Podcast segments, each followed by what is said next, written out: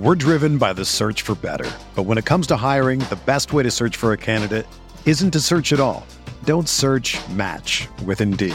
Indeed is your matching and hiring platform with over 350 million global monthly visitors, according to Indeed data, and a matching engine that helps you find quality candidates fast. Ditch the busy work. Use Indeed for scheduling, screening, and messaging so you can connect with candidates faster.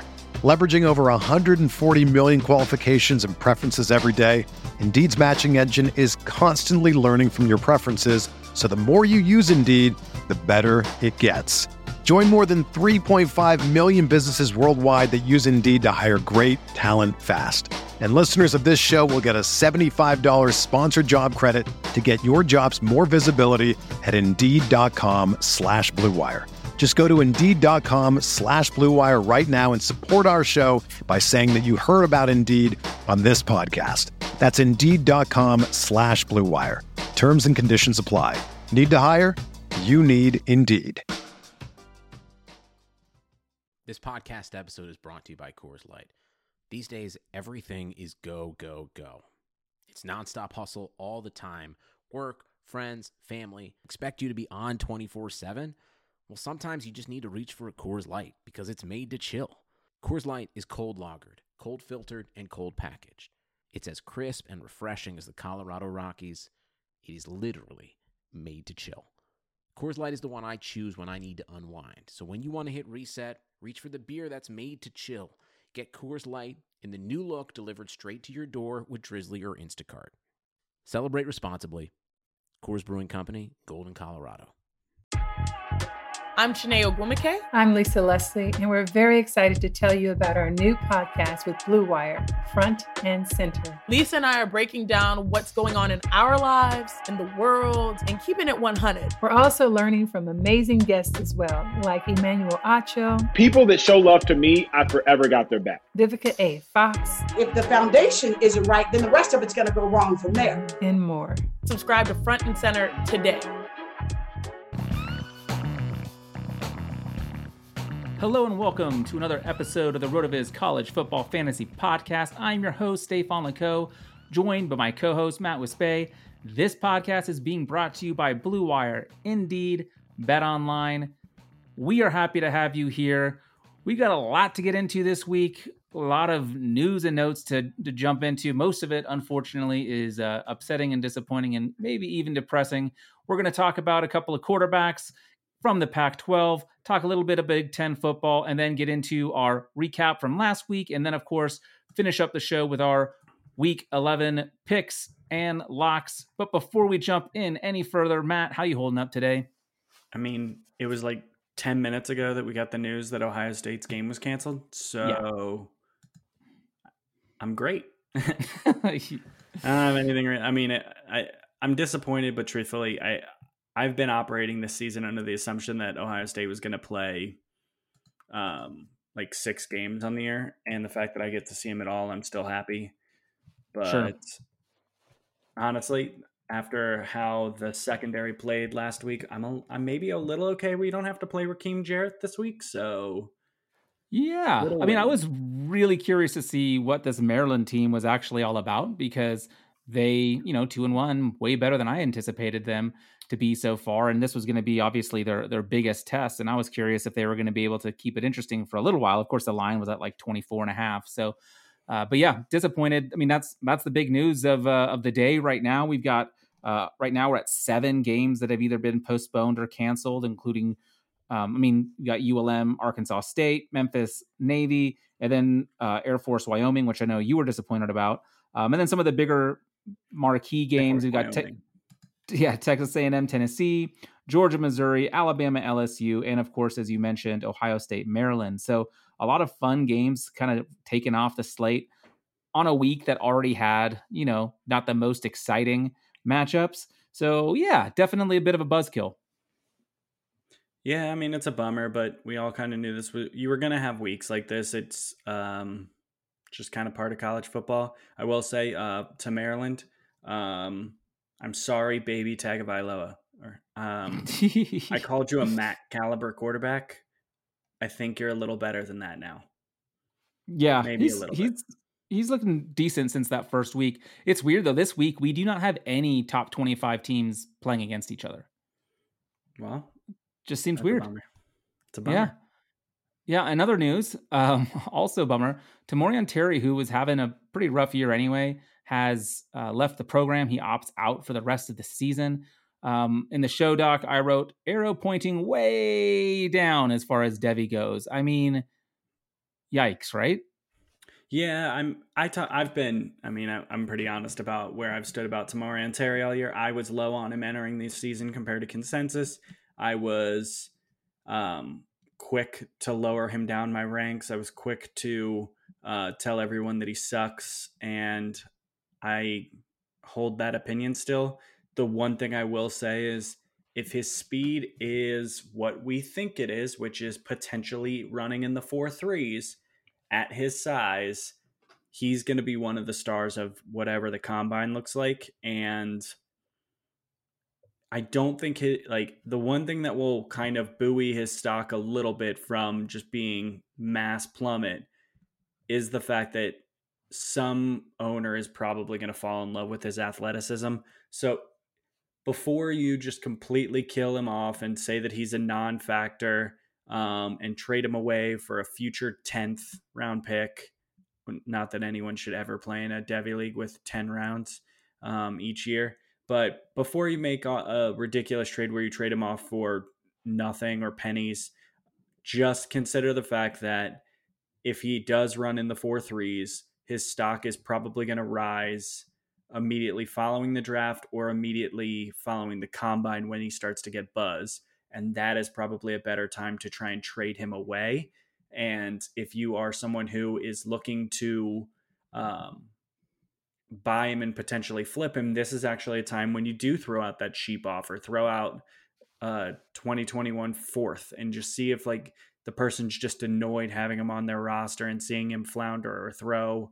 If the guy has him and he's a contender throw him an aging veteran to see if he'll just bite to pick up something just because he might have a decent amount of value come mid-April. And sure. that's when you can but then look to flip him. So that's the one thing to keep in mind I, while I I am the the leader of the I hate Tamorrion Terry club see this as a potential buy flip opportunity because I do think that there is a chance that you can sell for a decent price later. Yeah, I was gonna say sometimes it's hard to do that the trade where you're just like offering a late pick for him. But if you can maybe package him in a deal, like acquire him alongside someone else, um, that might be easier way to go because people be like, wait, wait, wait, why do you want Terry all of a sudden? You know, so definitely. But yeah, like you said, there's just also people... like you're dumb and like you don't know what you're talking about. Say, well, I just I want to get some type of. No, I'm kidding um, you're right. The the future, the low end pick for a player is is very difficult sometimes. But yeah, I like I like trying to acquire him. I also like I I kind of fell in love with him actually right when you were dropping him, kind of right before the season. Just watching tape on him, seeing how quick he was, and looked good. He had the size and was yeah was wanting to uh, buy in. And then man, it's been a disappointing year for him. So hopefully for his sake, he's able to just crush the combine, get an opportunity to uh, to show what he can do at the next level. But for now, arrows pointing down, so uh, pretty unfortunate. A couple things I want to talk to you about, Matthew. Uh, one was the let's just jump into the Pac-12 quarterbacks. I know that that you want to talk about some of this stuff too, but Tyler Shough, my boy at Oregon, I was really really impressed with him. He had one kind of bad pass that got picked off that he threw across the middle, but he looked really really good. He had a beautiful deep shot to Mycah Pittman that Pittman just grabbed with one hand for like a 44 yard gain. It was really pretty. Uh, but I was most impressed with his rushing. I mean, he went 11 for 85. His touchdown run was just sick. He like faked to the right, or maybe he was actually going to run to the right, but just stopped on a dime and uh, cut to the left and just ran it uh, for, I mean, it was only like an eight yard touchdown, but it was really, really pretty. He looked really impressive. I think with Tyler Shough at quarterback, or Oregon's offense will be good enough to win any game, and their defense, which is young, looked good enough to me. So I was really encouraged watching Tyler play. I'm glad they gave him the opportunity. I don't think that this offense is uh, going to be as explosive and as vertical as maybe I was hoping it would be under Moorhead. Of course, maybe they just didn't have to against Stanford. Uh, but it looks like he'll be able to do the job uh, for Oregon, and I'm excited. It's funny that he's your takeaway from that game because I, I was going back through that game. I didn't watch any of that game. Um, well, sorry. there was another big game on at the time, so I understand. Yeah, Rutgers and Ohio State. We we know. um, no, which I didn't watch a second of that game either. Um, but the one while I was kind of prepping my article for this week, I, I went back and looked at it, and the player that I came away most excited by was CJ Verdell, who he looked great. 20 carries, 105 yards, and a touchdown. I mean, that's what you want for a guy that might be the forgotten man in this class who actually might have some upside as a late day two kind of guy. I'm happy to see him go out and immediately be productive. So while you are sitting there super excited about Tyler Shough being the quarterback I did write about Shough though earlier this offseason, I mean, so I needed fairness, him to produce. He's I think he's better than uh, I expected. We'll see. The stat line's fine, and I think that he is a he will do enough to get you guys to the Pac-12 championship. Yeah, yeah. Uh, the quarterbacks I want to talk about though are obviously I talk about Jayden Daniels all the time. Um, but so in week one in uh, breakfast ball, we got Arizona State against USC. And statistically, this game looks like it favors Slovis a ton. He went 40 for 55, 381 yards, two touchdowns, and a pick. And he did run the ball. I'm a little bit impressed because he never runs the ball, but he went six for 21 in running. The one thing I will say is his offense is if you are not putting up video game like numbers, it's a little bit more concerning. So that's sort of while that line looks really good, he also had kind of two late touchdown passes that kind of saved how it looked. Um, one to Bru McCoy, who uh, caught a tipped pass, and then yeah, that was that was pretty funny. And then a uh, his second touchdown to Drake London, which was a great looking ball. But the only reason they were even in the opportunity for him to get his second touchdown pass was because of an onside kick recovery. So it could have ended up being very, it could have ended up being similar yardage, no touchdowns and one pick. So while good game, I think that's basically a status quo type game for him. I don't think it's going to make me move him above Howell. I don't think it's going to make me um, push him above Rattler, who I think I currently have above him. Um, yeah. On the other side, Jayden Daniels, from uh, passing numbers, it looks like he struggled a lot. He went 11 for 23, 134 yards and a touchdown.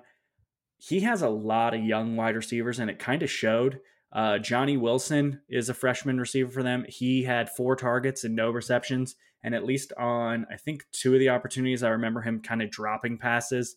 Um, I wow, I think a lot of people kind of just put in shock that uh, Frank Darby was going to take over and be Brandon Aiyuk because they kept just filling in that role year after year after year.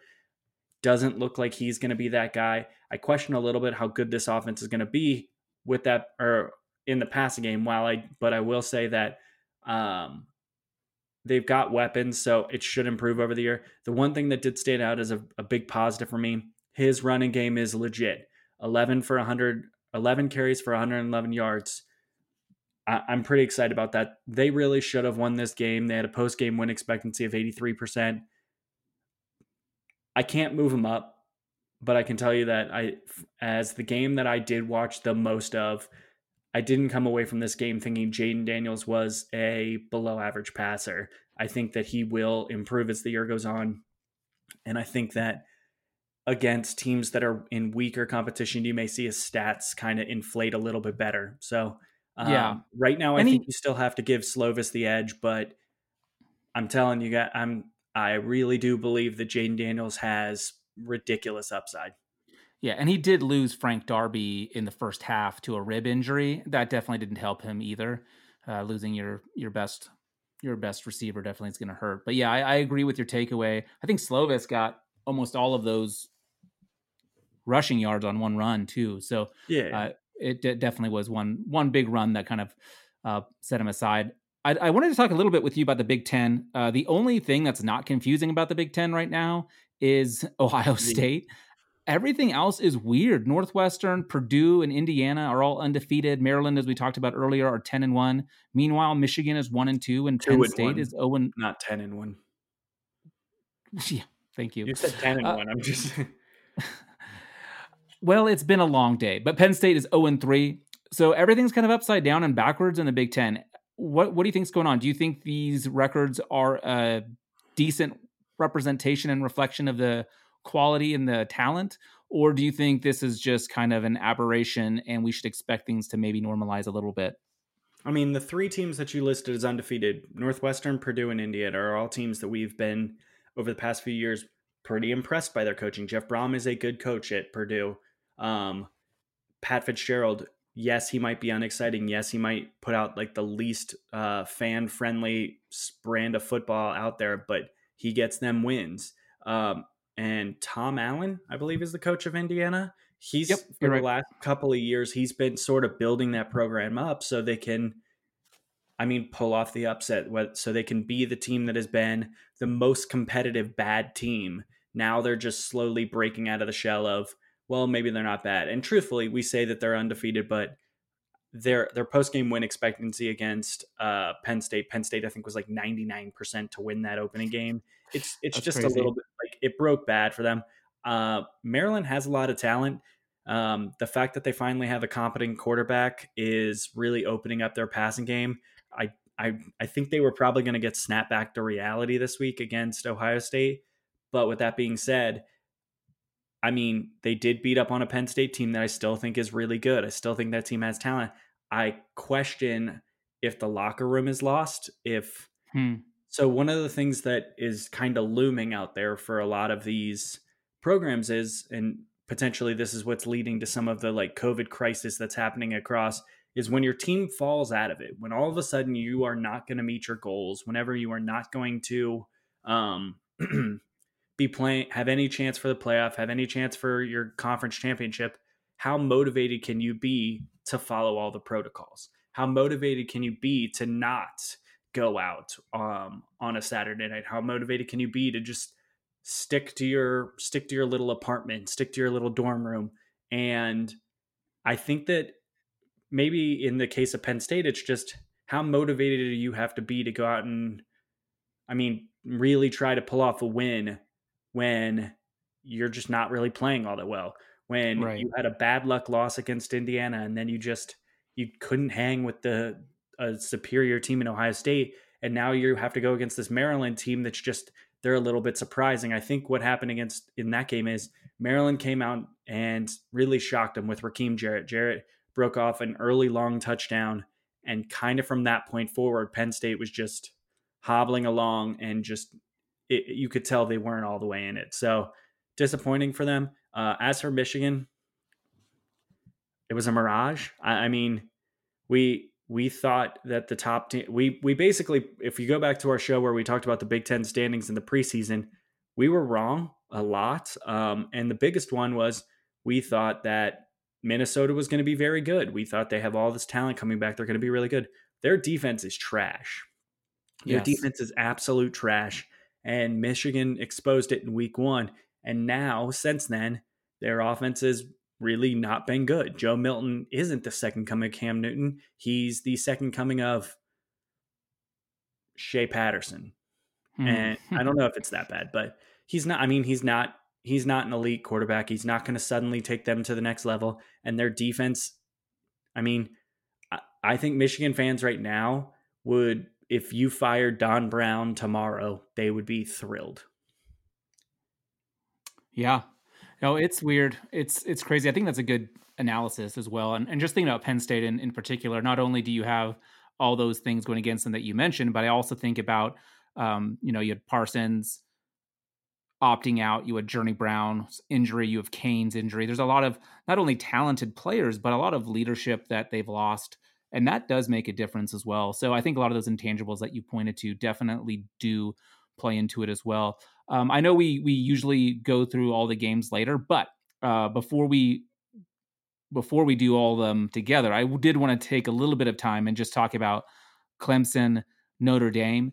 I lost so much money on this game. I'll be honest, I've been drinking a little bit during it, and I uh, I kept doubling down. I was like, Clemson, ooh, I'm getting I'm getting an even better line. I'm getting an even better line. And I just kept playing it and kept playing it and kept playing it. Hey, who was and, the voice of uh, reason for you there telling you not to bet these numbers live?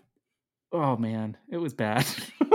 it was real bad. And I wasn't even really watching it all that closely because Oregon was on at the time. And so I had Oregon on in the TV and I had um Clemson Notre Dame on the computer. So I was glancing at it, but I wasn't really locked in. But I just kept being like, oh, live bet it, live bet it. I, I, ended up, uh, even though we had a good week this week, um, like I went five and two on my locks, but uh, I lost money this week because of this game. Yeah, I was I when I was um when I was trying to uh tell you during that was essentially Notre Dame was dominating that first half, and it was. I mean, I don't come away from this game thinking any less of Clemson because truthfully, DJ Uiagalelei is going to be a future star. When they get back the players on their defense, that defense should stabilize a little bit. And I think that uh, the threat of Trevor Lawrence maybe is hurting Etienne. Honestly, if you're telling me right now, uh, Etienne was a legit Heisman contender going into this weekend, and his Heisman chances died on the field. So it's just I feel like it was a series of bad event the series of bad events for them, but luckily I, I think we're gonna get to see that game again soon. I think that's what we're gonna get in the ACC championship game. Yeah, I'm excited for a rematch. It was a fun game. Yeah, I I mean I of course have went back and, and watched uh, the condensed game, and you know it's hard it's hard to really enjoy it as much as when you were watching something live, like knowing what the outcome was. But I mean, that first play, that first run by Kyren Williams really set the tone for Notre Dame's offense, and an offense that you and I have talked so much about. Finding they they found they've ha- excuse me they have found it difficult to create those explosive plays, and right off the bat to get what was it like a seventy five yard run, just boom. And I really was like, yeah, that that set the tone early, and yeah, it just it definitely wasn't uh, DJ's fault. It really seemed kind of like the uh, the game was kind of won on the on the lines. Like DJ only r- ran for two yards. You know, like he he couldn't get going. As you mentioned, Etienne couldn't really get going. Um, they could pass all over the place, and and usually you know passing yards is uh, a good indicator, especially when you're not just trailing the whole game. But uh, once I got to overtime, I was still betting Clemson. I still felt good about it, and man, it was disappointing. I mean, but it's fun not, game. To your point, once I got once it got down to uh, overtime, you're you're not in the wrong because you do think that Clemson is a little more used to the spot. They're they they can pull something like this off, but honestly, it just it didn't feel like it was their night. What do you think of Ian Book after this game? Has has has your mind been changed no, at all about him? Because no, I know you've not never no. really been a believer. No, no, no, no, no. he, I mean, from a Devy perspective, absolutely not. He is not a good enough quarterback um, to be an NFL caliber player. He's just not. From a can he be?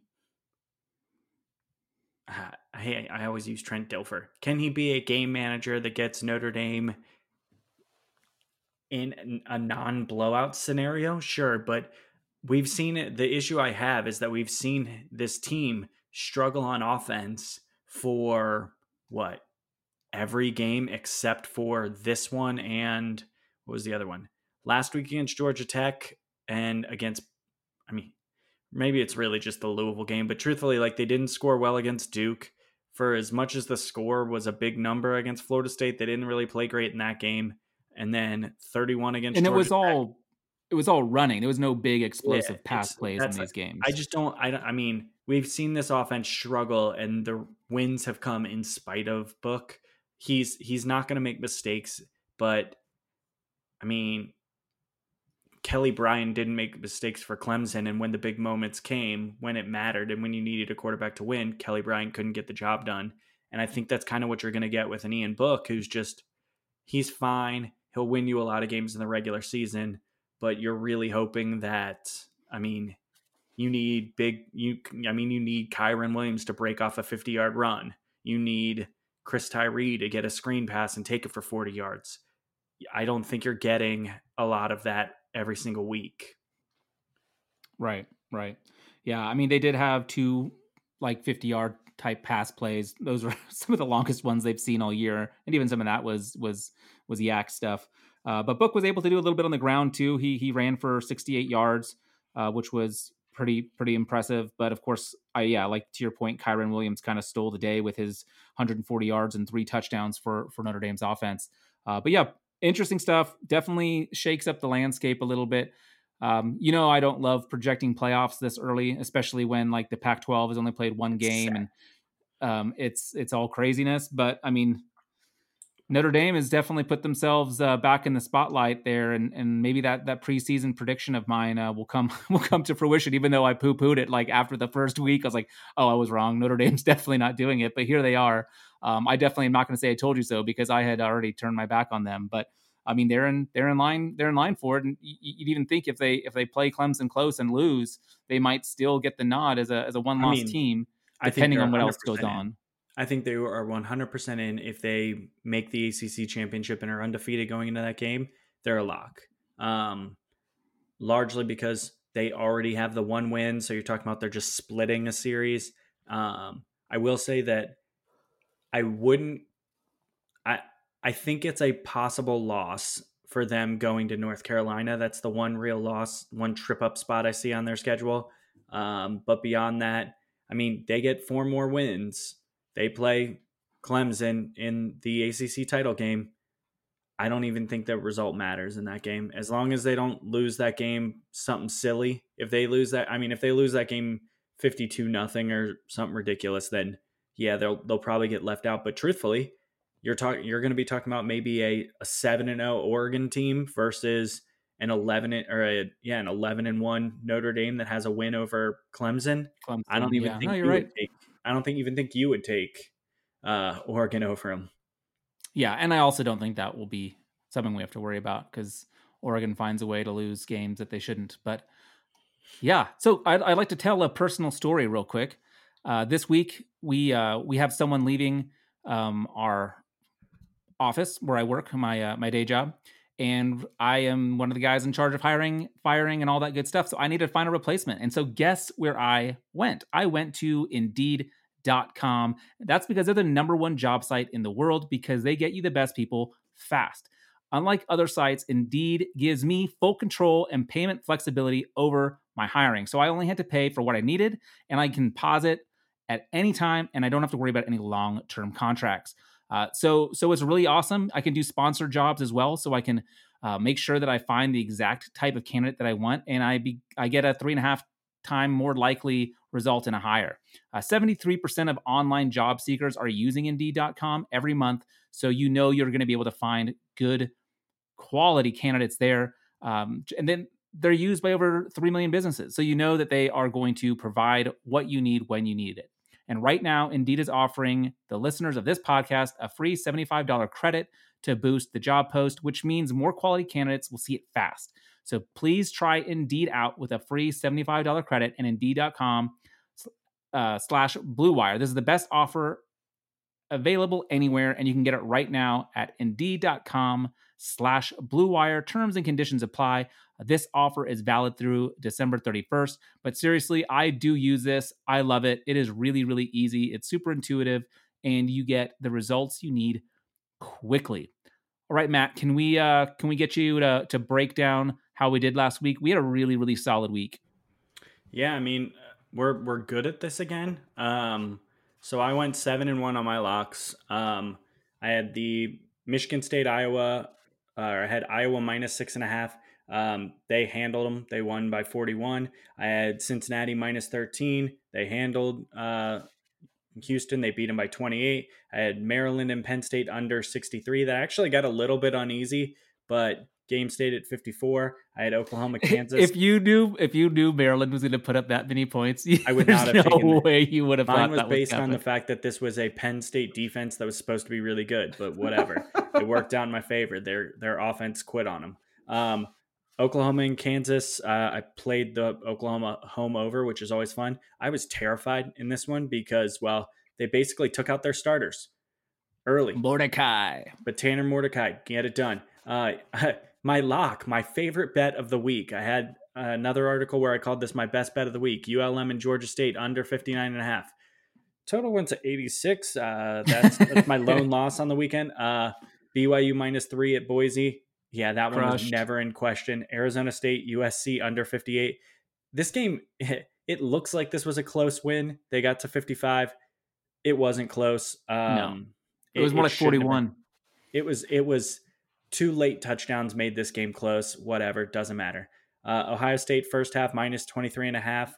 They were up by 32 at half. Great. And then literally seconds after we cancel, like finished recording the show, Louisiana Tech North Texas got canceled. Uh, I had the over 69 in that game. Uh, you you also had a great week. You went five and two on the week. Um, I'll run them through them because I'm on a roll. Uh, yeah. You had Oregon minus eight and the under 52. Oregon not only covered and the, the game also went under or under 52 with 49. You had Miami at minus nine and a half. That was a, a loss. Uh, App State minus 17 and a half. Uh, that was covered. I struggled with math for a second. I thought you you did too. Um, but they covered by they covered by 20 or they had 21. Uh, you had Fresno State minus 11 against UNLV. Uh, they won that game by 13. Clemson minus five uh, against Notre Dame. We, we talked about this a little bit. You lost a lot of money on that game. Uh, BYU and Boise State over 59 and a half. That game totaled at 68 points, and that is a win. Uh, in our upset picks of the week, I had Pitt over Florida State. Uh, with it was, I mean, it was paltry. It was plus 110, but whatever. It's a W. Uh, Liberty over Virginia Tech. Hugh Freeze Woo-hoo. keeps on doing this. That's a that's a win. And then we did have Nebraska plus 149. That was a loss, but yeah, hey, that was embarrassing. But but yeah. I'll take that plus 460 with Liberty. Liberty is I mean, I'm I'm genuinely disappointed they're playing West Carolina this weekend because they I mean, they're going to be a staple. Anytime they're yeah. an underdog, play them because yep. they're going to be an underdog because no one knows who Liberty is, but that team is playing legitimately well. They are I mean, you could make a a conversation that they are just as good as BYU, that they are just as good as UC, but they're just doing it in a different way. And maybe they're not as traditionally talented. Yeah, I would love to see some of those teams get an opportunity to play uh, each other or and some better competition. Honestly, it is interesting. Um, yeah, well, overall we're we're doing well. Um, we're both twenty seven and twenty on the on the regular slate for the season. We both had another winning week. You went four and two. I went five and one, and we'll go through those uh, right now.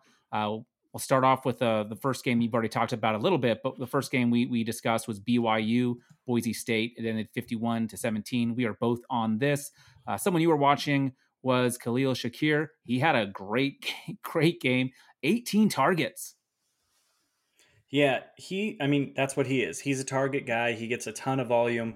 Um, so for me, that's not overly surprising. He's a guy that I have in my like college fantasy leagues just because he's a pretty safe bet to um, produce every single week. So he's slowly creeping up my Devy board only because I think that production is a pretty big indicator of future NFL success.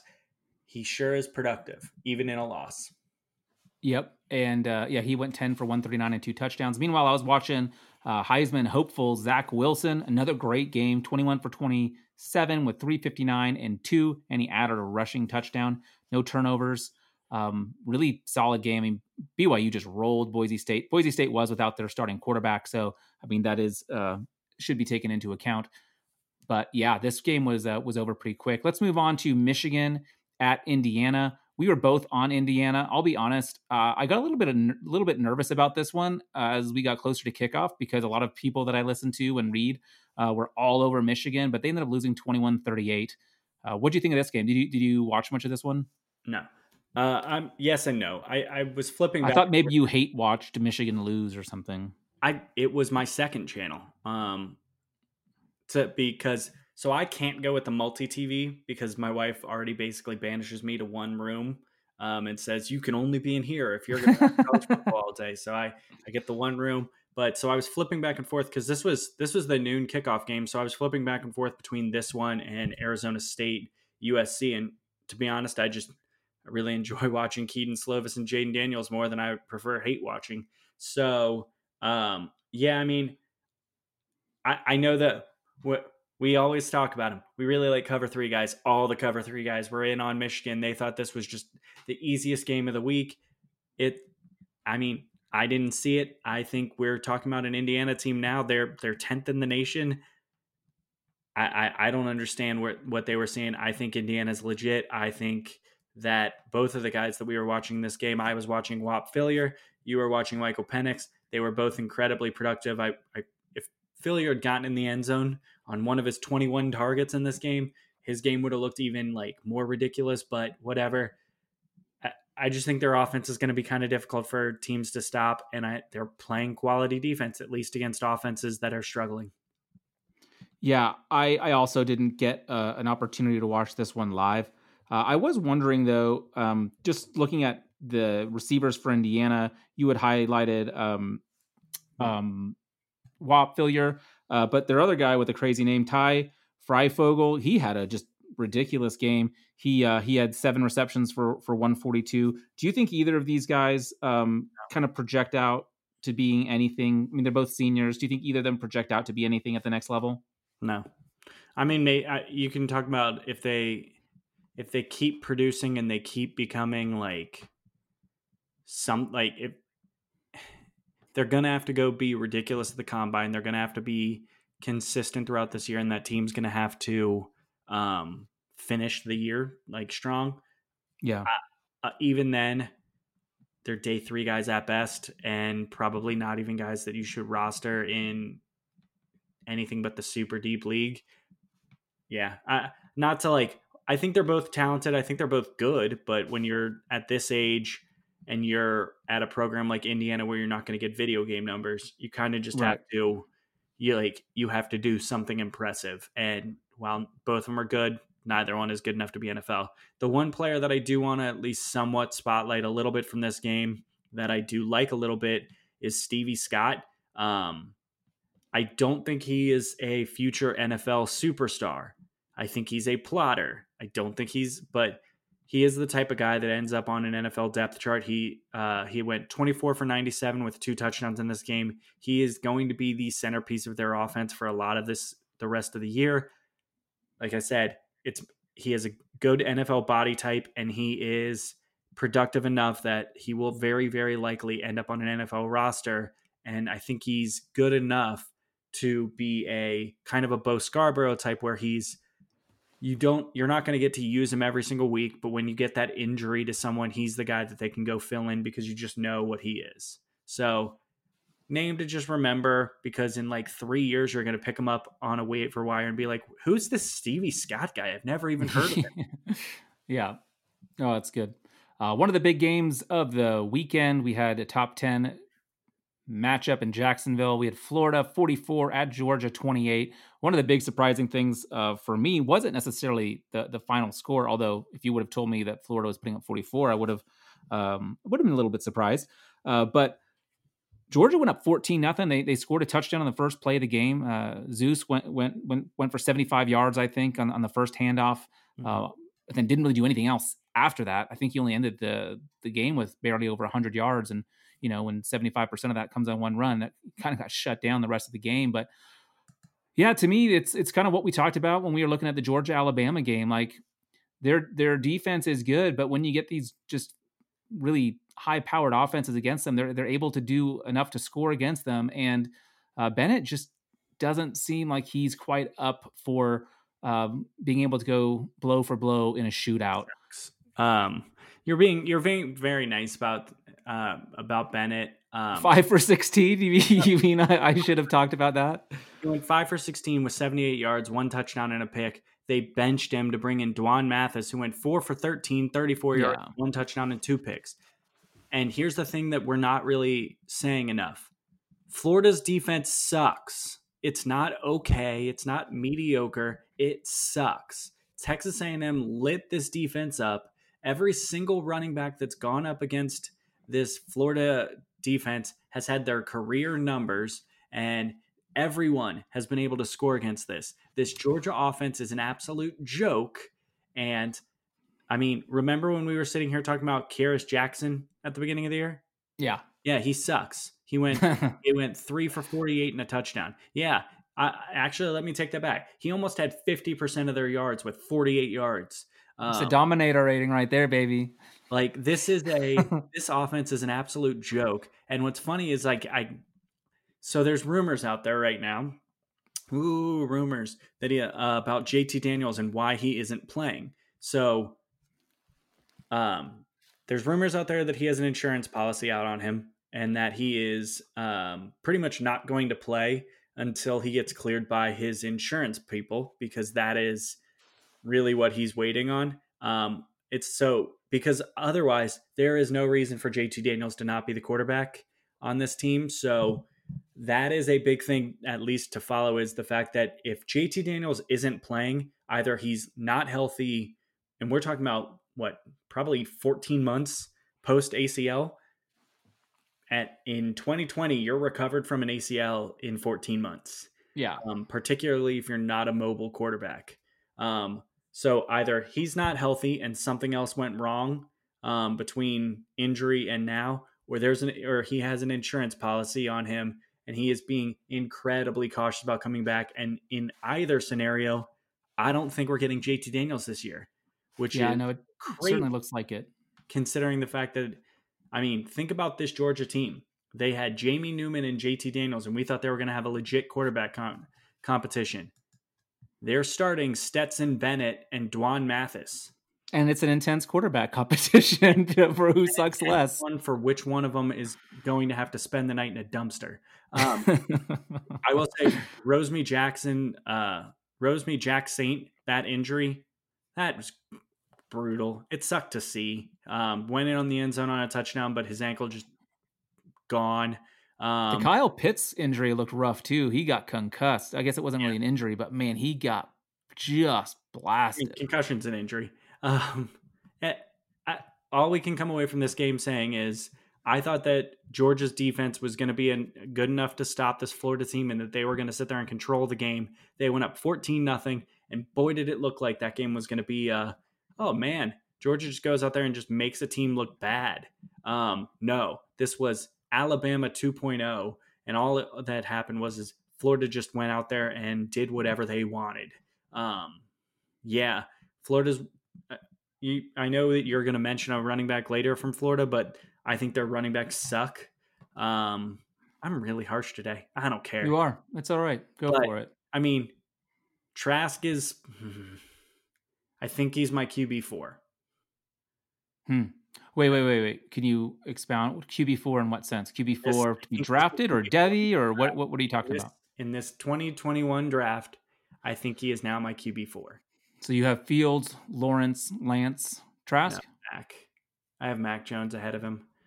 I have Mac okay. Jones at three, and I have uh, Trask at four, and then I have Trey Lance at five. And the only reason why Lance is at five is number one, he has one season of production and nothing this year and he's coming from a small pedigree or a small school, I I think he's going to fall in the draft just because a team doesn't want to take a chance on him. Yeah. Um and and the the top the top half of the uh the NFL draft looks like it's going to be just stacked with some really solid players um between like some linebackers and uh linemen and of course Ja'Marr uh, all these rece- all these receivers that we are talking about. Anyway, let's uh, let's move on to a game we've referenced quite a few times already. Arizona State 27 at USC 28. As you mentioned, uh, USC scores a touchdown late, gets an onside kick, uh, scores again, and then Arizona State gets the ball back with a little over a minute. Um, and uh, I, I, thought Daniels was going to be able to get them in field goal range and, and, pull out the win. I was really hoping for it. Uh, did not happen good for you, I guess, since you had the uh, the under. But yeah, he. I mean, he made a decent effort. He had one pass that he threw on the sideline that was it was pretty. It was they initially ruled it a catch and it got overturned, and kind of from that point forward, it was um, desperation attempts to get down the field quickly. Um, can't really blame him. It, he he did a lot. Like I said, they should have won this game. It took two really lucky plays for USC to pull this one off, and I I, I don't think you well three. Away. I would say three. They had that fourth down where they got the uh, they got Arizona State to jump off sides and and make it much shorter of a fourth yeah. down. They I mean, had the onside a, kick. It's definitely a if you're an Arizona State fan, you should still come away from this game optimistic. We were both on the right side in this game, taking Arizona State. I yeah, and so we we've already talked about the quarterbacks. I, I don't think we need to get into them more. This I think the standout storyline from this game is the USC receivers. Um, start we'll start with the one that everyone knows. Amon-Ra St. Amon-Ra St. Brown, 13 targets, had seven receptions and 100 yards, no touchdowns. I mean, kind of status quo for me. I think maybe I'm hope I was hoping that he would be the dominant receiver in the bunch. 13 targets is a pretty good sign for me. Mm-hmm. Uh, even though he got a little bit upstaged in this game, I do think that there's still the chance. I think if he'd converted, say, two more of those targets into receptions, we're talking about 130 to somewhere between 130 and 150 yards. I think we look at this game a little bit differently if that's his stand or if it, that's his stat line. Um, the other receiver in this game that was a big highlight um, was Drake London. He had gotten a lot of positive reviews coming out of camp. He was a guy that I kind of mentioned in my preseason highlight of the team as a player who would benefit from the injury to Kyle Ford and the exit of Michael Pittman and he had nine targets, um, went eight for 125 and a touchdown, and he was the one that scored the game-winning touchdown at the end. Great catch. He's, yeah. I mean, he looks really talented. You can see why the coaching staff really likes him, and I think that, I mean, and then even in there, we we don't mention the fact that Bru McCoy made this concentration catch in the end zone on just a ball that got tipped up into the air, and he probably had half a second to think about that. Um, mm-hmm. Which is a really nice catch. And then Tyler Vaughns has been there since 1982. We know receiver also. So, I mean, I think USC has the best wide receiver room in the country, which they wouldn't if it, Alabama was healthy, and they wouldn't if Ohio State's receivers were sophomores instead of freshmen, but whatever they are. Um, either way, I think USC fans should be happy about their future. But then for Arizona State fans, the one thing I'll say is you have a real one in uh, DeaMonte Trayanum. He's an uh, he's an Ohio boy. Um, I'm actually really sad we didn't get him at Ohio State. We were really in on him early, and he um, he chose Arizona State over us. He went 12 for 84 with two touchdowns. His second touchdown run was actually kind of absurd. He's he's really talented. I would say we've talked a lot about Jahmyr Gibbs. We've talked a lot about Tank Bigsby. I think this is a guy that is going to get a little bit overlooked because he plays out west. And I hope, I mean, I, I, I thought breakfast ball was a bad idea, but if it gets more opportunities for that guy to get more national exposure, I'll I'll take it because he's really really good. Yeah, you know Benjamin 2.0, baby. No, good. I'm just, I'm, good. I'm just teasing. Um, yeah, no, I don't have much to add there. I uh, I thought the this was a super fun game, really enjoyable. Just from a almost neutral perspective, I, I definitely had uh, some rooting interest for Arizona State, but still super fun. And uh, yeah, the, the last game before we jump into uh, next week uh, was Stanford at Oregon. Uh, Oregon minus eight was where we uh, where, where, we landed on this one. It started at ten. Of course, we were both on Oregon, and they looked really really good. We've mentioned some of the players already. you were watching Tyler Shough, and we talked about him at the top. looked really good running the ball. Mycah Pittman for me um, was a little bit disappointing just because I didn't throw it to him much. Only had two targets. Uh, he hauled in one of them for just a beautiful one-handed uh, reception. He's he's a downfield guy. He's a he's a huge target and a good receiver. But I'm curious how they'll be using him when the running game isn't just as easy as it was. You mentioned Verdell at the top of the show as well. He went 20 for 105 and one. Uh, this this game was really a tale of kind of uh, poor red zone play by both teams. Stanford missed a bunch of field goals. Oregon missed a few of their own. Uh, I did get a little bit lucky on the under in this one, uh, just because there were a lot of points left on the board. But I I've been listening to you know uh, some of the different podcasts. I listen, I listen to a lot of college football podcasts, and everyone walking away from this game is just poo pooing on Oregon, and I don't really understand why. I was really impressed by their defense, even though uh, they gave up quite a few uh, big plays. They gave up some big chunk plays, but but that was about it. It was like five big plays that they gave up. But other than that, they they really played solid. I'm excited about these young linebackers that we brought in. I think our defense is going to be stout. I think Oregon is going to lose a game um, because that's you know it's it's hard to go undefeated even in a shorter season. But they uh, they look like the best Pac-12 team to me. Did Baby Sewell play? Oh, he looked so good. He looked so good. He uh he was so disruptive in the backfield. There was just one play where he just broke through the line and, and met the uh, the running back in the backfield and just smothered him. It just was it looked unfair, and the fact that he's so young is just ridiculous. Oh man! Apparently, some people are try- hoping they see him on offense um, with all the injuries at tight end. So he might get yeah. because he play. I think he played tight end in high school. Uh, he's he's he's quick enough, and uh, the tight end we had out there, uh, Johnson, I think uh, he he had a couple drops. He did have a touchdown, but uh, definitely had a couple drops. Well, uh, let's let's get into next week. Before we do, let's hear a quick word from our colleagues over at RotoViz. What's up, listeners? This is Curtis Patrick. I just wanted to stop by and say thank you for supporting RotoViz Radio. You are the absolute best audience in the business, and I know it. As a special thank you, I'm offering 10% off your next RotoViz subscription. Just use code 2020RV Radio at checkout. That's right. Go to rotoviz.com, click subscribe, and enter code 2020RV Radio at checkout for 10% off. You can even extend your subscription. Oh, and one more thing. If you haven't ever done it, please rate and review the podcast you're listening to right now on Apple Podcasts. It's really easy. It only takes like 10, 15 seconds. Just do it. We'd love to hear your feedback. Now, back to the show. All right, we are back. We are not going to be previewing as many games because most of the games that we had on here have been canceled. Getting canceled uh, this week. Uh, yeah. So uh, so, but that's that's probably good. Give us a little bit of time to uh, you know talk about our locks and our picks um, upcoming, and we're already you know 50 minutes into the show. So uh, let's start off with Penn State at Nebraska. Did you put this one in while I was sleeping? Or has this one been in there for a while? I don't remember. Uh, Nebraska, honest. Nebraska getting three. Where are you laying on this one?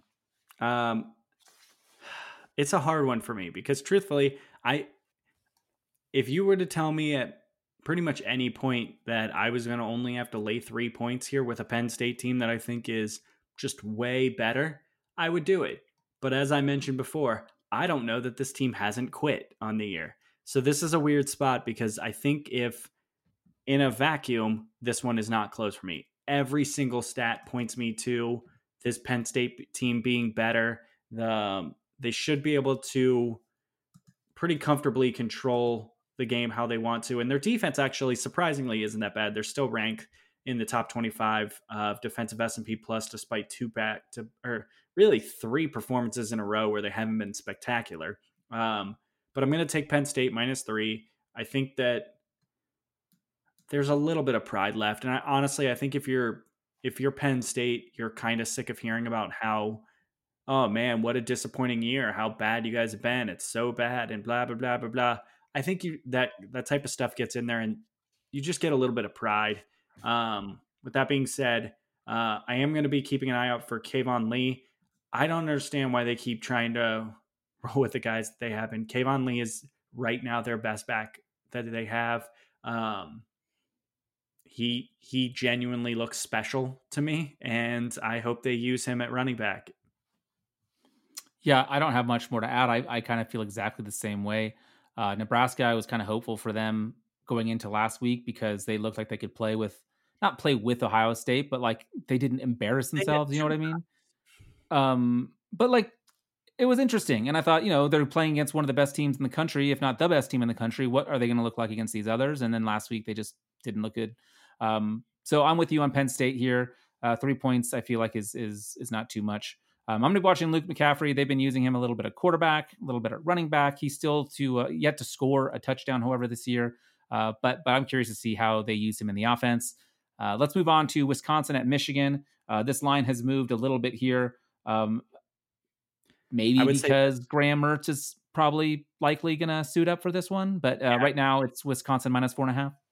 Yeah, sorry, I keep talking over you, but that's what I do here. Um, I would say that's probably growing optimism that Graham Mertz is going to play. There, there were a, pup, a couple of comments that came out in their press conferences about his likelihood of playing. He is through the required 21 days. Um, he has been starting to return to the team. The one thing that everyone gets confused is they think that it's a 21 day quarantine, but what uh, the Big Ten actually set up was that they, in addition to the standard 14 days of keeping them out of action, what they ask for in addition to that is a seven day get your body right type of deal because if you have COVID and if you are symptomatic, it does take a lot out of you.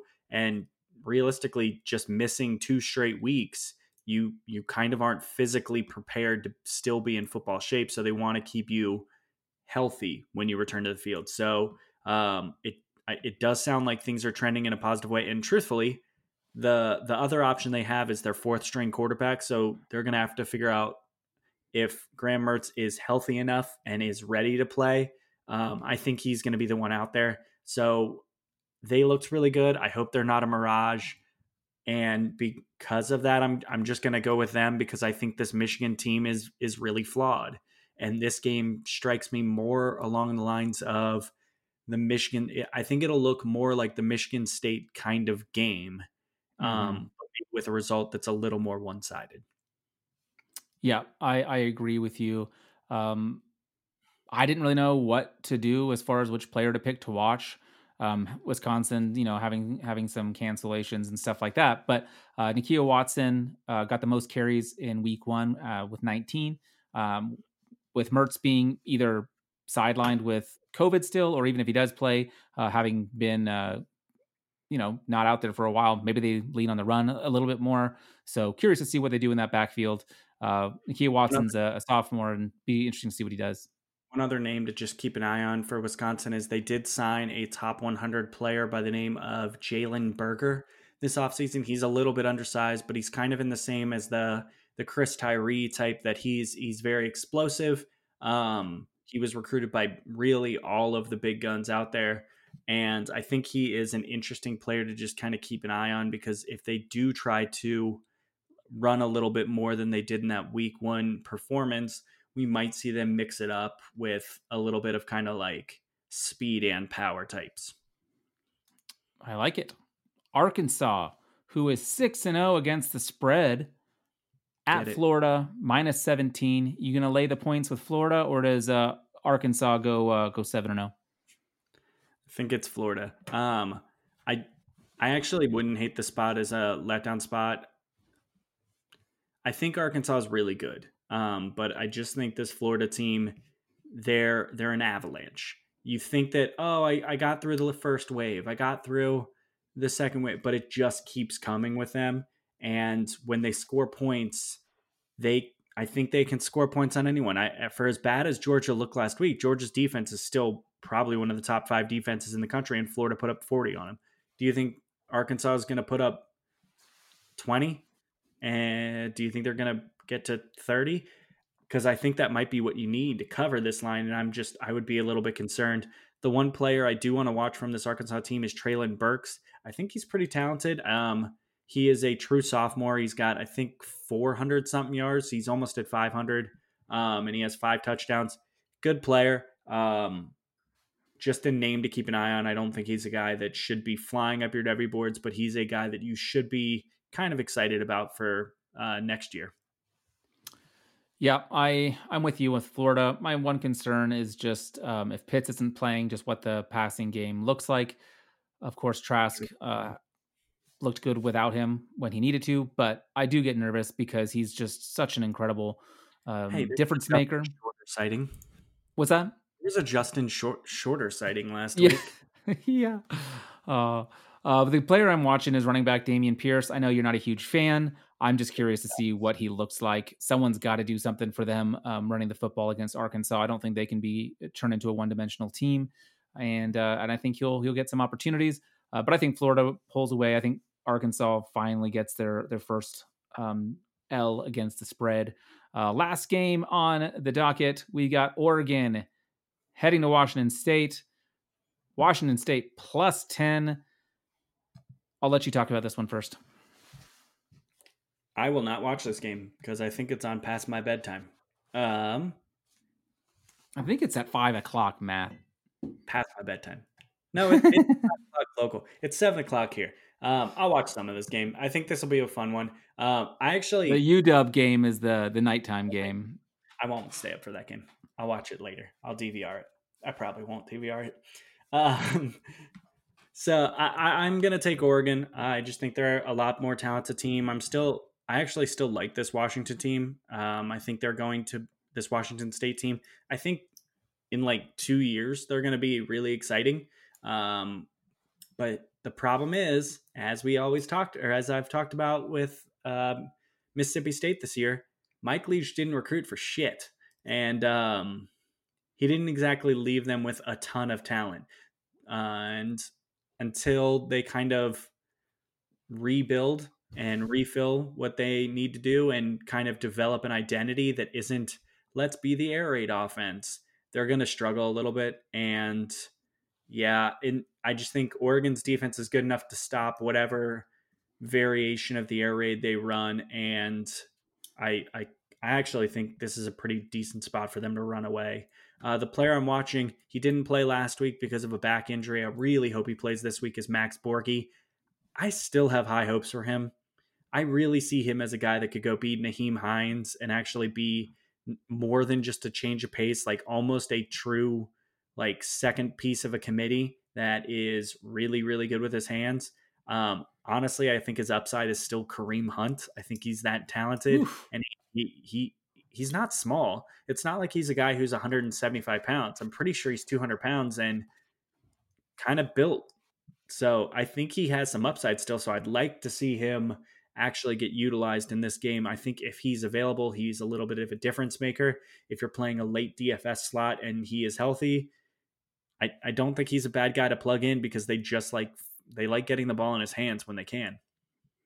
Yeah, I didn't realize he was from Arvada, Colorado. That is right down the road for me. Yeah, he's a 5'10, 198, and he has a history of success against Oregon. He has really, really been good uh, against the Ducks.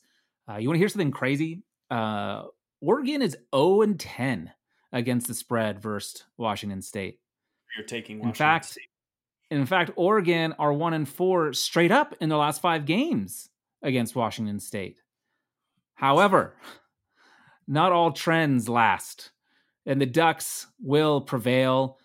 This Oregon Ducks team uh, will not overlook Washington State. They're going to be ready to go. It's supposed to be snowing um, in Pullman, so you know it could be kind of a sloppy game. Uh, but I think that that Oregon is able to take care of business. I'm watching CJ Verdell. I think the the game is going to kind of depend on his success. I think Travis Dye, uh, who also looked really really good last week, uh, kind of that one two punch for the running backs for Oregon are going to be able to take care of business against this Washington State team that although they they looked pretty good last week, uh, they did give up a lot of points uh, to Oregon State. Oregon State's not great. I know uh, Washington State has a lot of people that that missed. They had like 30 plus people out last week. Not exactly sure what that will mean for this week, but give me Oregon uh, minus 10. Yes, I'm a homer, but usually I pick against my teams because I am um, a pessimist. But I, but I'm feeling Oregon this week. I think they they they break that 10 game losing streak against the spread and uh, make it a nice 10 and 10 and one. I will say if if Borghi doesn't play, the guy I'm going to watch is Jayden de Laura. Um, He's uh I think he's out of Hawaii. He's I mean, he's a good quarterback. He was a three star. He's a true freshman. Was getting actually heavily recruited by Ohio State when the CJ Stroud uh, decision was kind of up in the air. And from the intel that I have, is that they were willing to accept his commitment even before they had gotten news about Stroud. So even if it meant losing CJ Stroud, who eventually turned into a five star prospect, they were willing to take this commitment. So we I've talked about in the past. I think that Ryan Day is one of the best QB eyes out there, and um, he was really into this player. So maybe I'm a little bit wrong. They do have one guy out there that I think is really talented, and so keep an eye on de Laura. Um, because we mentioned this game, and because you tried to poo-poo Oregon State, uh, I have to mention my guy on Oregon State really, really fast. Uh, Jermar Jefferson. Uh, he's He's not exciting. He's another kind of grinder. 21 for 120 and three touchdowns.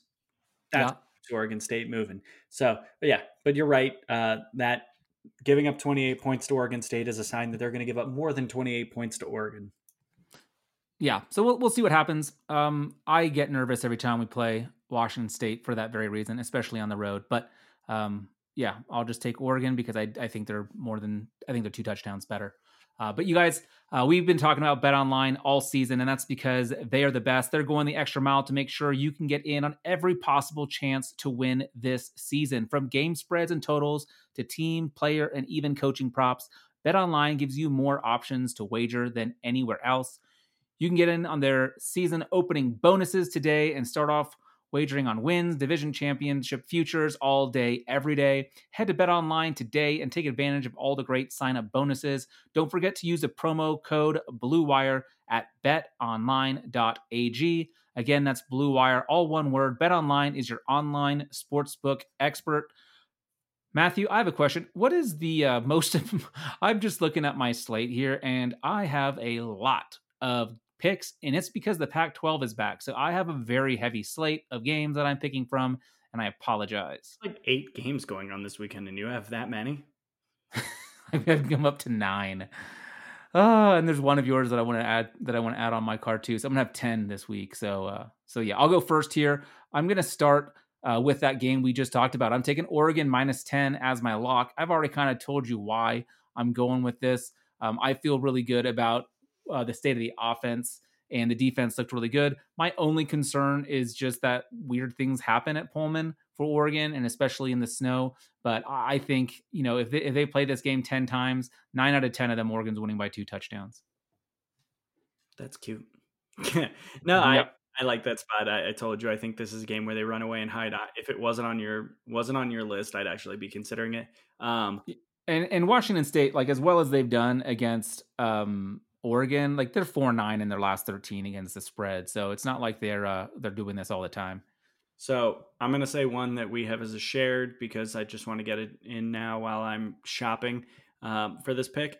You can still get at one location at the time of this recording Wisconsin minus three and a half over Michigan. Um, there is still a place where you can make that bet happen. And because of that, I'm taking Wisconsin minus three and a half.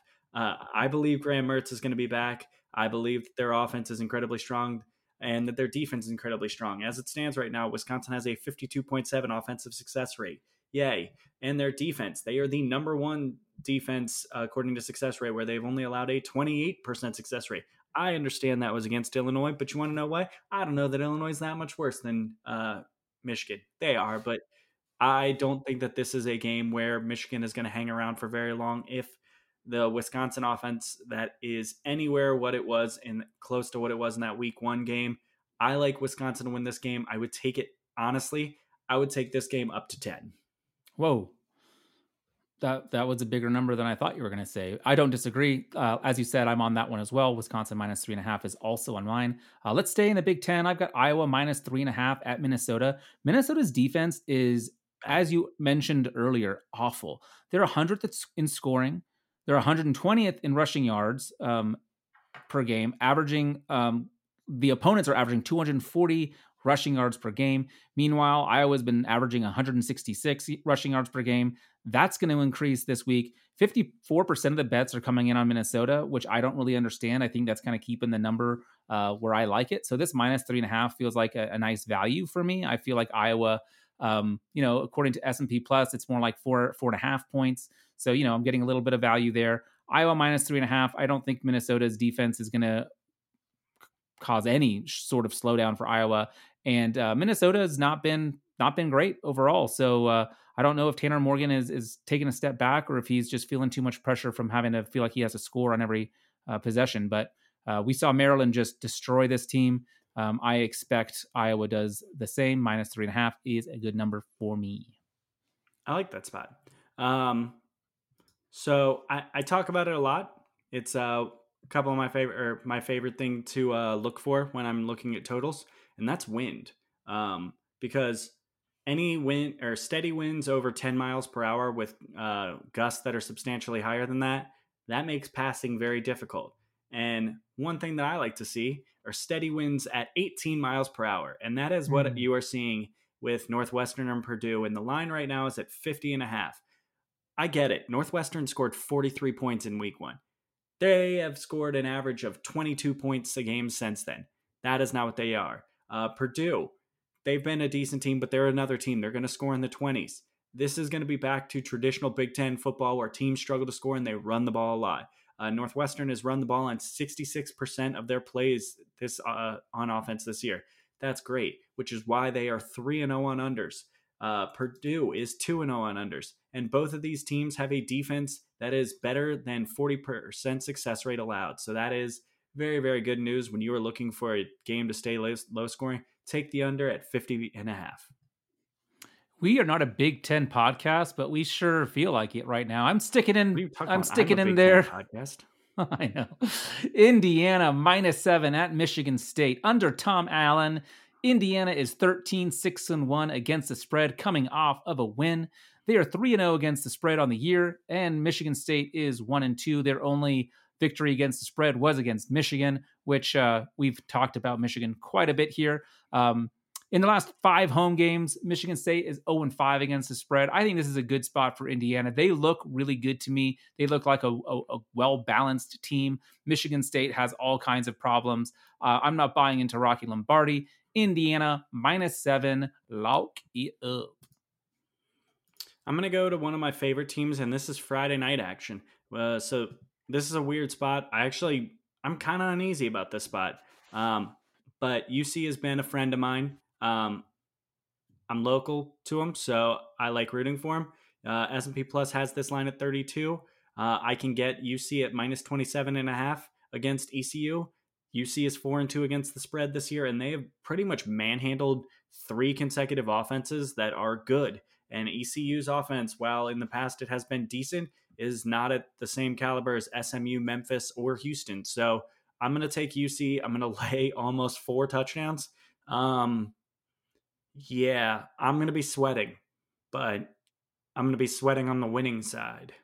Yeah, Cincinnati's so good. I don't know. You this might be this might be yeah, uh, but they don't really even score, beyond. Like... A, but they have been recently. Like they've been they've been so dominant. I think I, I love this pick. I love this play. I think it's I think it's great.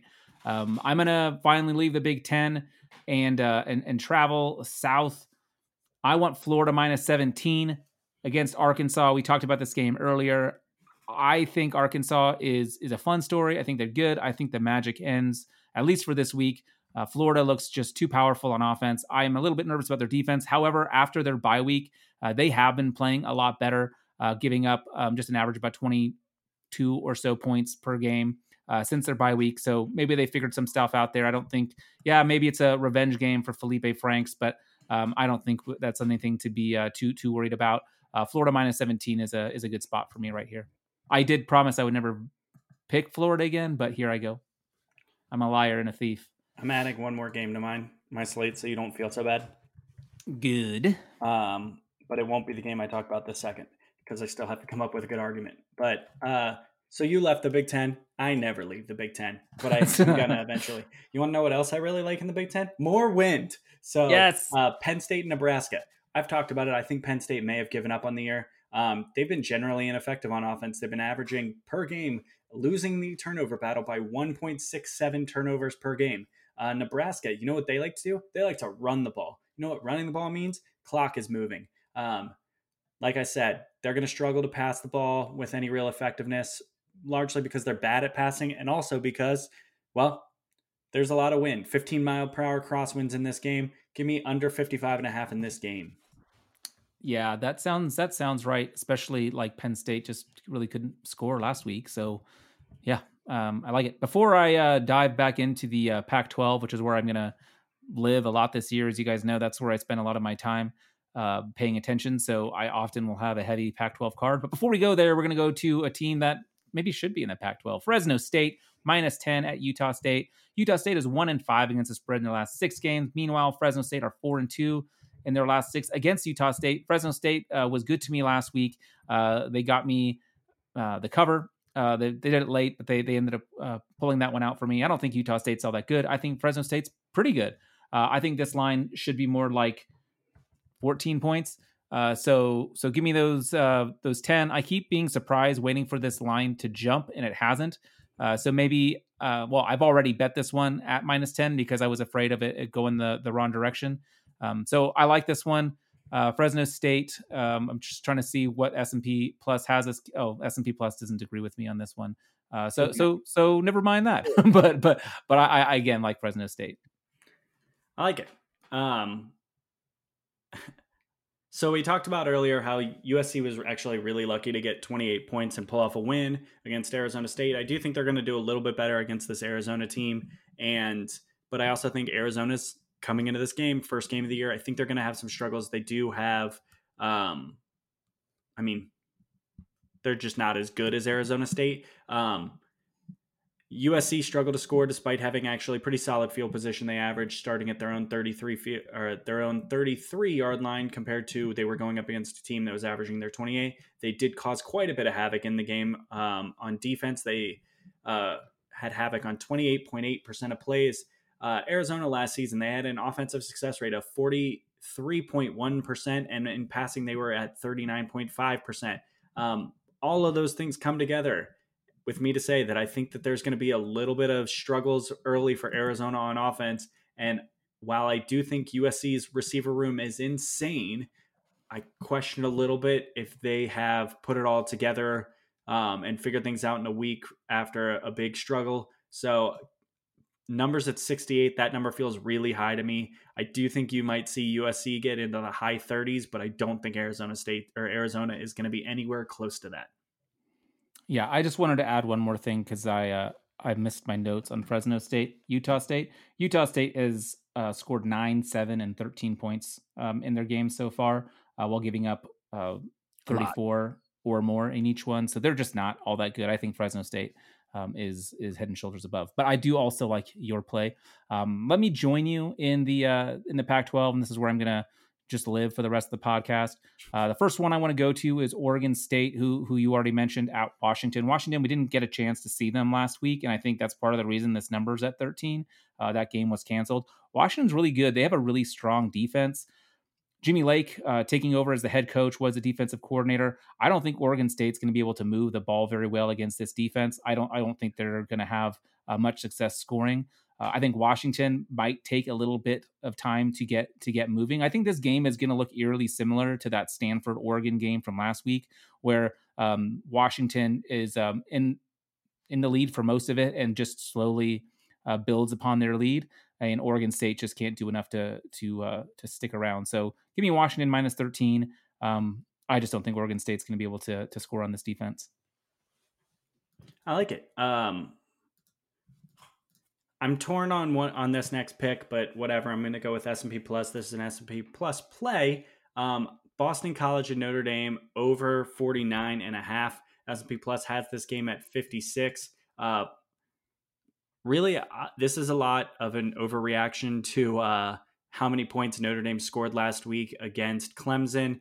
They scored 47, and if you go back and look into it before this game, Clemson's defense was still among the best in the country. I understand they were missing players, but this is a really good Clemson defense that this Notre Dame offense put up 47 on. I get that there was a double overtime, but either way, they scored 33 in regulation. I think in this game here, uh, Boston College is going to find enough success to keep it close. I actually came close to taking Boston College plus 13 and a half, but yeah, I, I think I just prefer taking some points here and going on the over. Yeah, I, I'm actually curious. What do you what do you think about this game in general? I know the line. This is not for your locks, just in general. I think the line is uh is 13 right now. Who who would you take? I would I would take Boston College. Um, yeah, I kind of feel like it might be a letdown spot too. It's it's a. I mean, you can get it as high as 14, and at 14, I actually probably fuck it. Um, Boston College plus 14. Uh, I didn't tell you you had to. I love it. No, and I, I part of this is I think Boston College scores a lot of points. I actually think that when they their quarterback play is is actually I I will still stand by this. Phil Jurkovec is better than Ian Book. Um, and he is a more legitimate threat to push the ball downfield to Zay Flowers. I think you're going to see Boston College get this game into the mid 20s. Um, and I just I even though I think Notre Dame is a good team, I don't see them pushing this game up in, into the 40s again. Uh, I I just think that you're going to be able to keep this game close enough and have it go over. Yeah. Okay. Uh, I didn't expect you to lock it up, but I love it, and I'm on the same side. I kind of feel like Boston College uh, will keep it close. Notre Dame will win. Um, they'll break our hearts because I'll be hoping they lose, and uh, they'll they'll squeak out a win. But yeah, I like that a lot. Uh, my next one is Cal at Arizona State. Cal is uh, one and four against the spread in their last five games against Arizona State. That are actually um, they've actually lost their last uh, three in a row. So um, against a spread that is. Um, so so I, I kind of like those trends. I think Arizona State is going to want to uh, bounce back pretty strong here. I think you'll see a little bit more of an aggressive offense. I'm a little nervous not knowing if Darby's playing. If I'm honest, as we mentioned earlier, he did leave the game with a rib injury. Uh, if he's out, I i am not going to uh, put my money on this one. if I'm being frank, I'm going to wait till kickoff to see if he's playing. Um, not that he makes that full three and a half point swing, uh, but I think this could be pretty close anyway. And uh, I just think we saw that uh, that Daniels needs all the weapons he can get. But I think Daniels wins this one with his legs. Uh, he's so dynamic running the ball, and I think Cal's defense, while good, is going to really struggle to keep him in check. Uh, Cal's game last week, of course, got um, canceled, so you know they have a little bit of tape on Arizona State, but um, I, I, think you know there's a there's a lot that's up in the air. So give me Arizona State minus three and a half. I will say that Cal's defense last year was a little bit better against the pass than it was against the run. They allowed a 41% success rate against the run, which is was really middle of the pack in 2019. Against the pass, they were all the way uh, they were below 40%. They were at 39.7. So uh, while I do think that Daniels will struggle to pass the ball without um, without Darby in the game, I think that between LV Bunkley Shelton and uh, Johnny Wilson and all the other young receivers they have, they'll be able to do just enough where they can open up holes for Daniels Daniels himself to run and yeah. for DeaMonte Trayanum.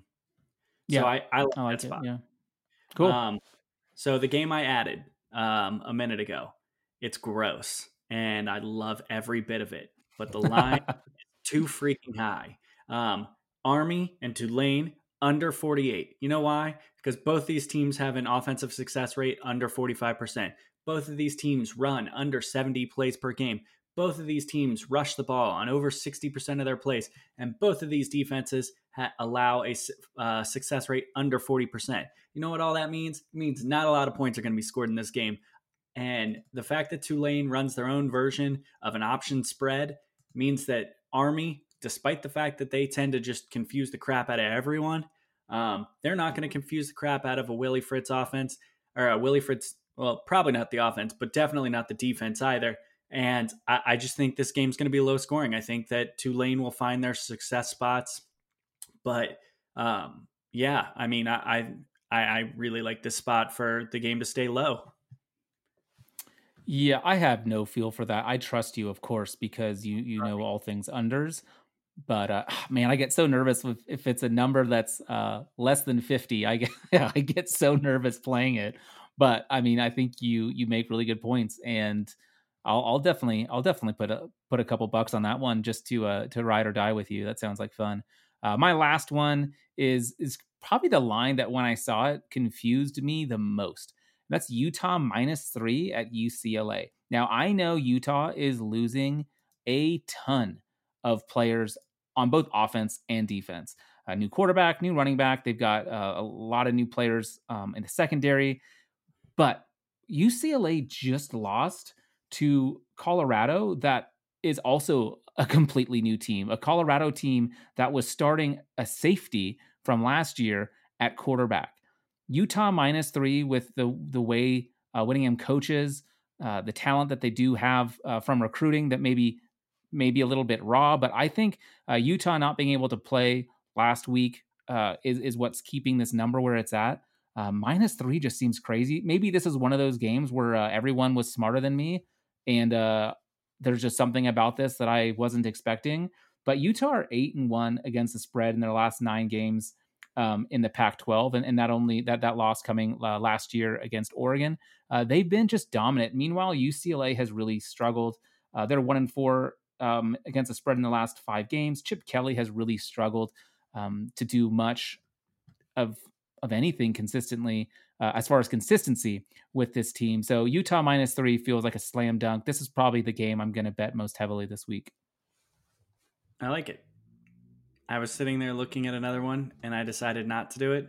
But uh, just as a reminder, North Texas plays this weekend. North Texas likes to have a lot of points in their games. So if that number comes down from currently 64 and a half comes down in the like 62 range. Just feel comfortable firing at it. They like to Yeah. They're not good on defense and they're uh, pretty good on offense. I like it. You have any uh, any upsets that you uh, you might be you might be peeking at? Yeah. So while I do think that uh, Tulane deserves to be the favorite in that game against Army, um, it's a silly line. Then I'm getting plus value on Army, who is a six and one team coming into this game. I will be taking Army at plus one sixty five. I like that. Uh, one of the ones I like, uh, Northwestern at Purdue. To me, this should be more of a uh, pick 'em. Purdue's offense has been really, really good. Uh, another one of these teams in the in the Big Ten that's uh, got a, a, fun receiving core. So give me Purdue at plus one twenty five. Uh, not a huge number there in, in the plus, uh, but but I think that they have a, a really good shot at just winning this outright. And then I don't entirely know why Miami is an underdog against Virginia Tech. You're not getting much plus value, but you are getting some plus value. Um, get Miami plus 105. Um, I kind of like this as a parlay spot on a little bit of a enhancer play. I don't necessarily they're not a lock to win this game. They do have some injuries, but I do I, I mean I think they're the more talented team and Virginia Tech's been the word to describe Virginia Tech this season has been drunk. Um, not good, not terrible, but they're drunk. Um, I I could very easily see Miami going in and running the, running away with this game. And honestly, you won't be able to get. I don't think you'll be able to get plus number on Miami seven minutes into the game. Yeah, I, I agree. I actually had this one on my card. Uh, originally, I had uh, Miami plus two and a half be, because of all the things you said. Virginia Tech's just been so wildly inconsistent, and uh, Khalil Herbert, if he doesn't play uh, for Tech, it could be could be trouble for them on offense as well. Their defense has been real rough. Uh, a lot of it because of COVID stuff and just struggling to find people to, to put out in the secondary. But I like that play a lot. Miami at plus value is a, a good choice. Uh, my biggest one, uh, my at plus 210, give me Colorado at Stanford. Stanford's had some injury problems of their own, some COVID issues. Uh, Colorado looked really good offensively. Again, it was against UCLA, but uh, they were able to put some stuff together. Uh, they've had some injuries of their own at the running back position, so ho- hopefully they're uh, healthy there. But Colorado plus 210, uh, I like the value. Um, I don't know if I think it's going to happen in all reality, but at plus 210, it's worth putting a, a, little bit of money on for sure. It happens enough time, as Tom Fornelli says, it happens enough time to uh, to warrant the bet. Happens 2.1 times um, for every, or vice versa. Whatever. For yeah. screw it. Happens one time every 2.1 or 3.1 opportunities. So yeah, screw it. I like that pick. Math, cool. I'm tired. Math is hard, and yeah, I'm excited for. You know, it's kind of a. I, I, I wonder if maybe I, I made my slate so full just so that I could have a little bit more uh, incentive to watch football this weekend because none of the matchups on paper are like must see TV from like a top 10. You're a jerk. What? I'm just kidding. Oh, okay. Tulane, it'll be fun, even if yeah. gross, so gross. No, I always like watching uh, like top twenty-five teams face off against each other, and and we don't have that this week, but uh, but there is still some fun football to, to be had, and I'm really excited about a lot of these picks that we're we're uh, just marching through here. So be another good week, of course. Uh, Matthew, do you have anything to leave uh, the good people with? Bye, Chris Olave and Garrett Wilson. There you go. And Njigba. also Jaxon Smith-Njigba. Yeah, buy them all. Buy all three. Great. Thank you guys so much for listening. Uh, we will be back with you uh, next week. Of course, uh, it drops on our personal feed on Thursdays and then Friday mornings at the RotoViz radio feed. Please uh, follow us on Twitter. You can find Matt at Wispy the Kid, and I am Stay Fun Laco. Thank you guys so much for listening. We'll talk to you next week.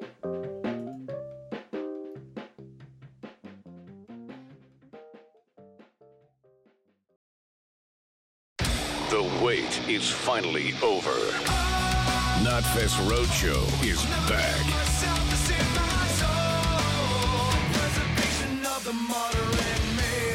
October 13th, Jiffy Lube Live. Featuring Slipknot. With Killswitch Engage, Fever 333, and Code Orange. Tickets on sale now at LiveNation.com. Part of the Mattress Warehouse Concert Series.